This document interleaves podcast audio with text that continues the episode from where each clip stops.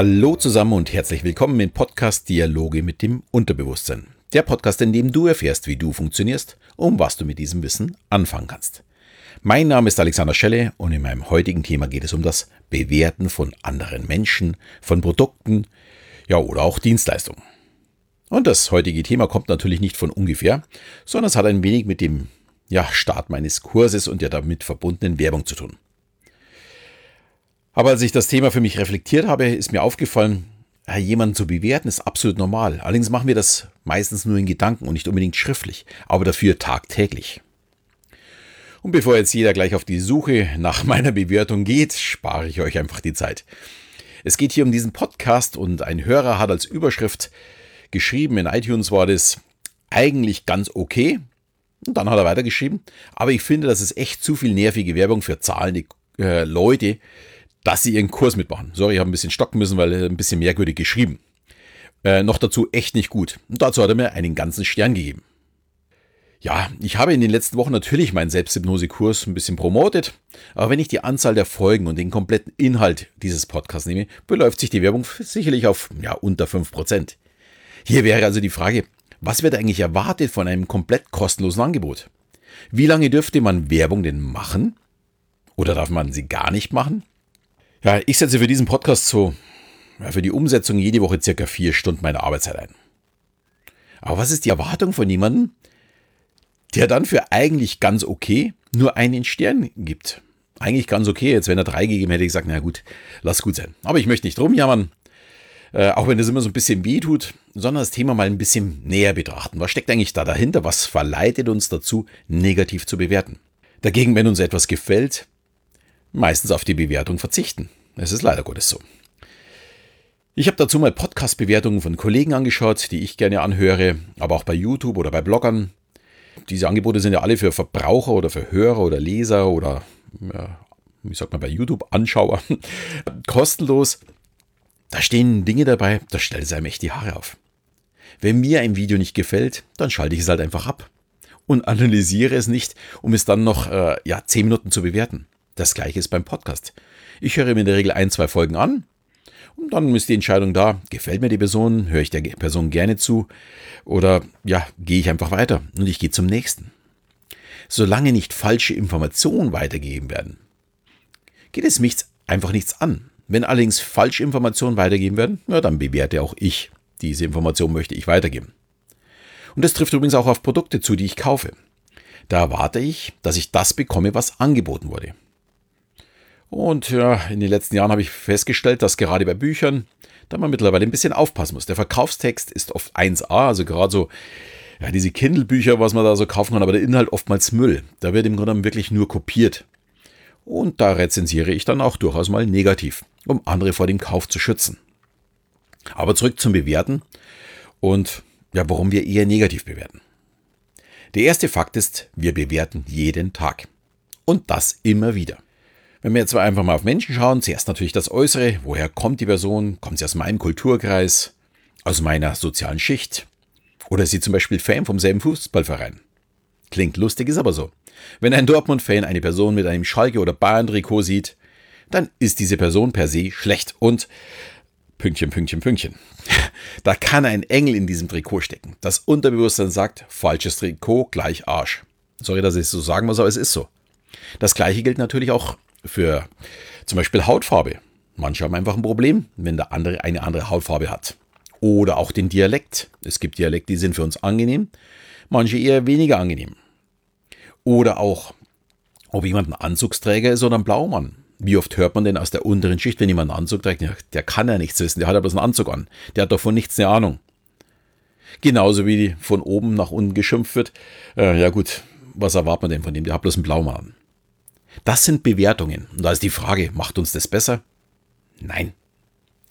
Wir ordnen also ein, ja, vergleichen mit den Erfahrungen aus der Vergangenheit, also was wir schon mal erlebt haben. Und wir sind natürlich demjenigen, je nachdem, ob wir einen Anzug oder einen Blaumann tragen, der genau dasselbe trägt, näher als wir dem anderen.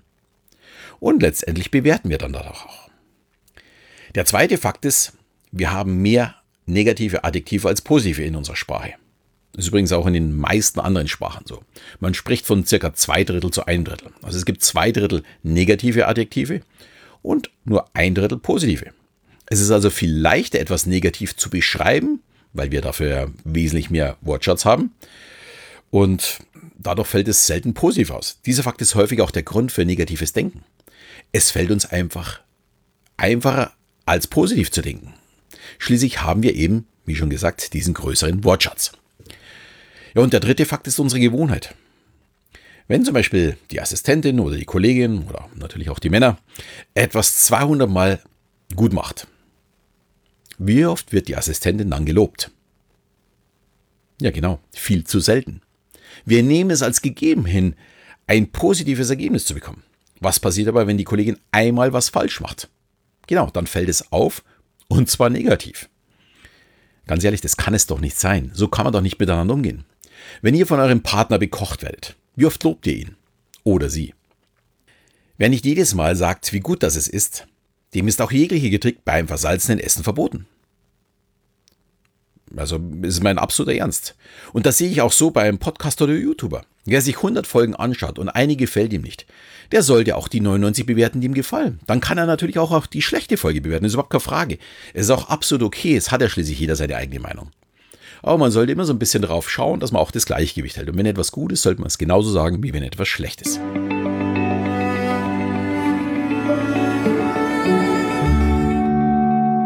Ich bin zum Beispiel gerade dabei, eine Photovoltaikanlage zu kaufen. Eigentlich hatte ich mich schon entschieden. Ich war wirklich in dem Moment dabei zu unterschreiben. Aber ich dachte mir einfach, bei so viel Geld schaue ich doch mal nach den Bewertungen des Unternehmens im Netz. Und es war echt eine Katastrophe. Also die Bewertungen waren so schlecht, dass ich meine Entscheidung erstmal zurückgezogen habe und nochmal mit der Firma gesprochen habe. Ich habe einfach nochmal angerufen und die sagten natürlich, ja gut, wir haben 12.000 verkaufte Einheiten, da sind halt auch mal 100 unzufriedene Kunden dabei. Ja, so ist es. Es läuft nicht immer alles glatt. Wir sind Menschen, wir machen Fehler und passen halt auch nicht immer zusammen und ab und zu sind es auch mal die Gegebenheiten, die dafür sorgen, dass etwas nicht so funktioniert, wie wir uns vorstellen. Aber bewertet wird leider sehr häufig nur, wenn es nicht läuft. Ich habe die Anlage jetzt immer noch nicht gekauft. Ich denke mal, so zwei Wochen Wartezeit habe ich noch, äh, die ich mir jetzt überlege, wie ich jetzt weiter vorgehe, weil ich möchte unbedingt äh, eine. Aber ja, ist echt ein Problem. Ich tue mich schwer, etwas zu kaufen, wenn die Bewertung im Internet nicht gut ist. Ich hatte übrigens am selben Tag äh, wie mit, mit dieser Photovoltaikanlage, hatte ich auch eins von diesen kostenlosen Webinaren, die nur als Ziel haben, etwas zu verkaufen. Ging um Online-Marketing, und ich schaue mir sowas ganz gerne mal, um zu sehen, wie andere agieren, was sie anbieten und ja, wie auch die Präsentation abläuft oder das Webinar abläuft. Und in dem Fall war es wirklich grottenschlecht. Und meine Bezahlung war für mich eigentlich meine Zeit.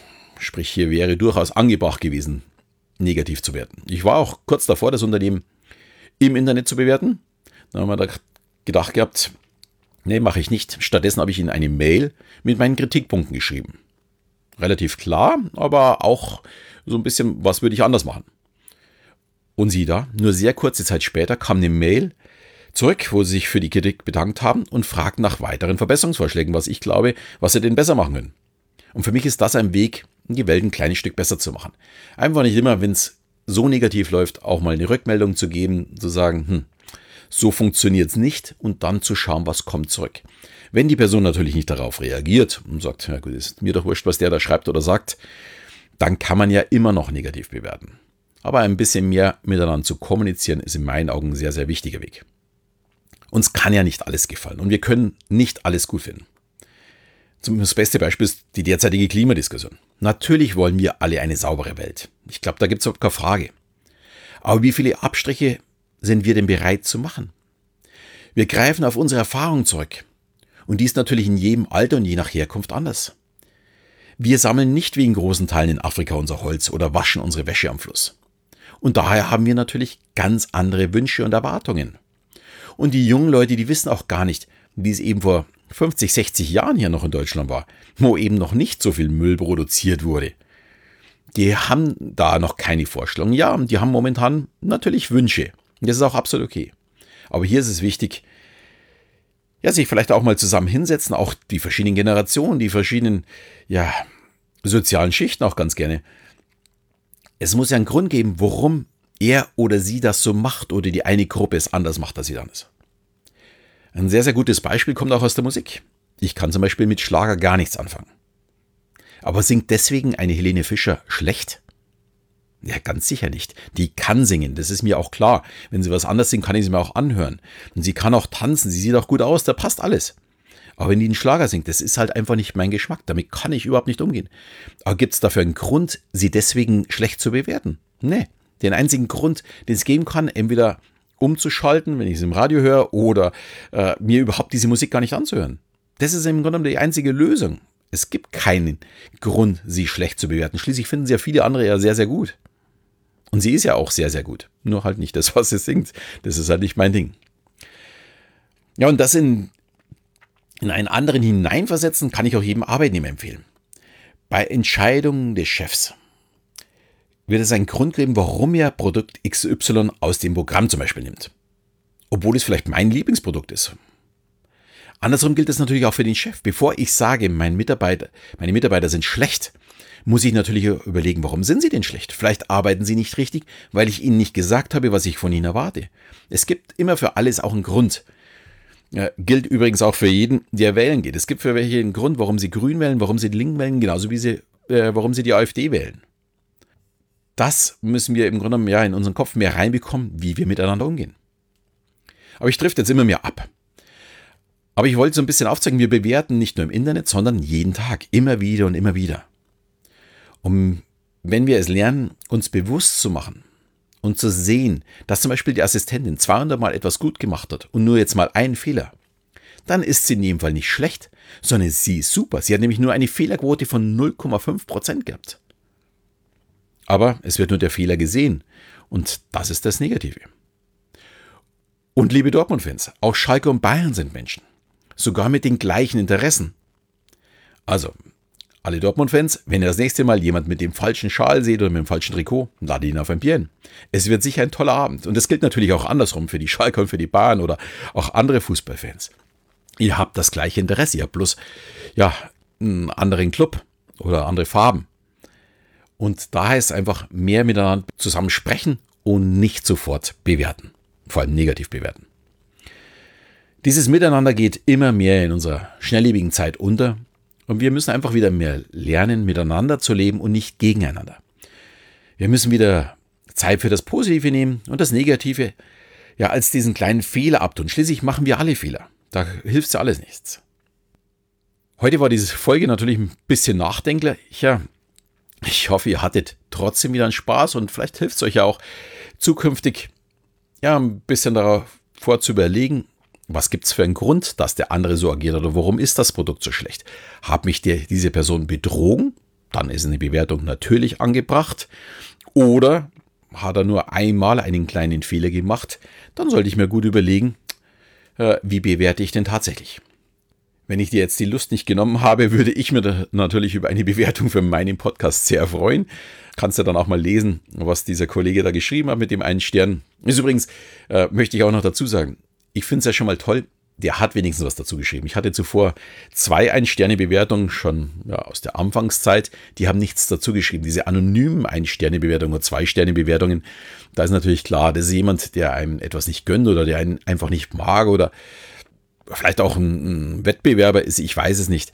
Aber was macht denn das für einen Sinn? Ich finde, wir sollten einfach ein bisschen anders miteinander umgehen und immer darüber nachdenken, wenn wir etwas tun. Das gleiche gilt natürlich für mich, denn auch ich habe in der Vergangenheit sicherlich viele Fehler in diesem Bereich gemacht und ja, werde zukünftig auch mehr darüber nachdenken. In diesem Sinne, ich würde mich auf jeden Fall freuen, dich wieder zu hören, wenn es wieder heißt Dialoge mit dem Unterbewusstsein.